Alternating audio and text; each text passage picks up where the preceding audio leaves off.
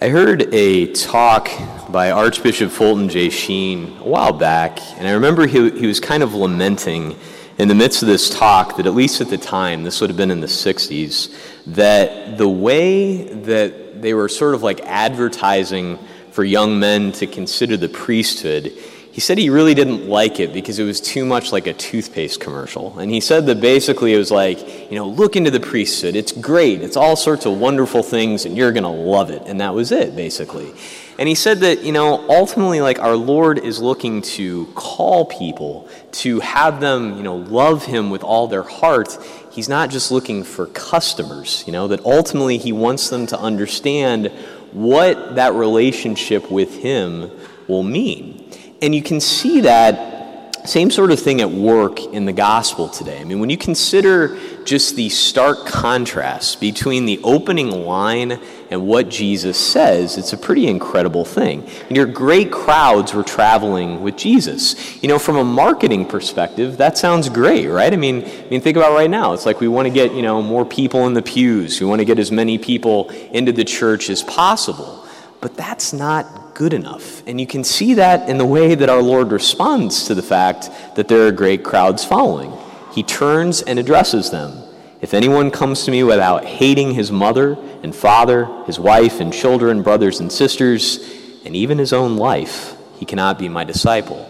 Now, if I was, you know, his head of marketing, I'd be like, oh, Lord, just want to say that may not be the best branding technique. You know, I mean, to say that you got to do all this harsh hating right there, what does that mean exactly? I mean, is that going to really keep these people following? But like I said, he doesn't just want more numbers, he wants us in love with Him and to know exactly what's going on. Now, I will say, I think it's important uh, to just sort of clarify on language and just the use of language between sort of like an ancient Semitic way of speaking and the way we speak today. Um, I mean, hating is still very strong, but there's a difference.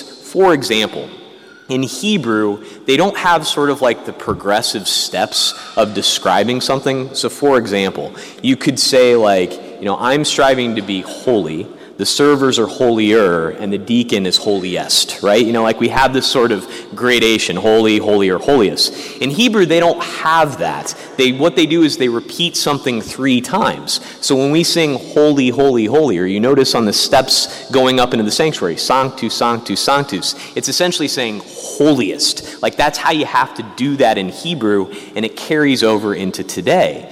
And the same thing is true when it comes to like language of preference. For example, if I were to go down to Spanky's later on today and to get some ice cream, I could say, I like vanilla, I hate chocolate. It's like saying, I prefer vanilla, that's the one I want.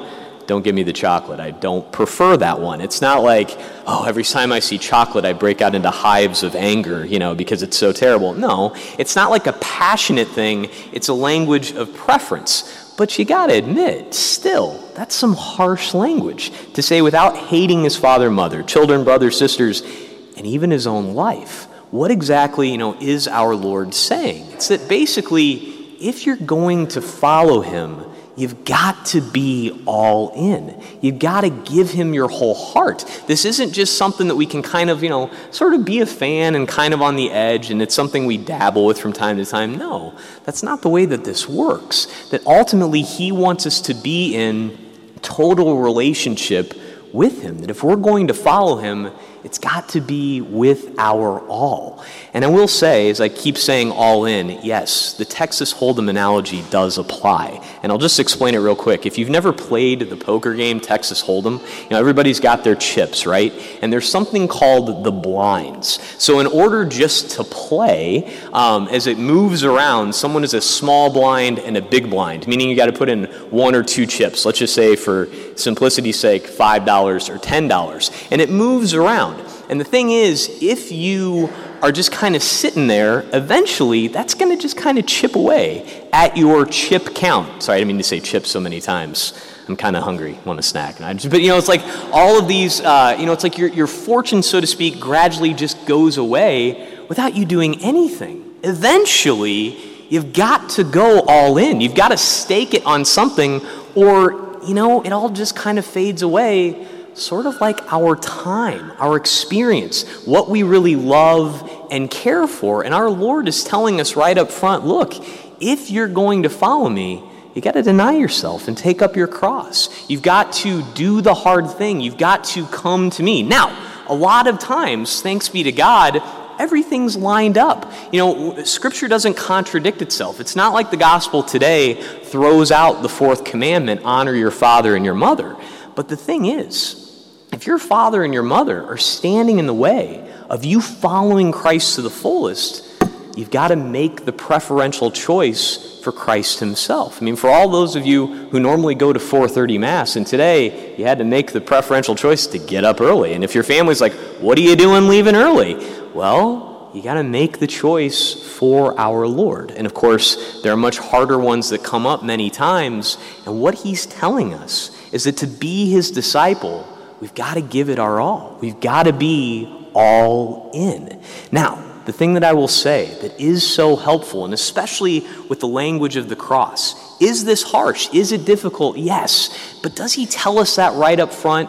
Absolutely. And the other amazing and brilliant thing about our Lord is he doesn't ask us to do things that he's not willing to do himself.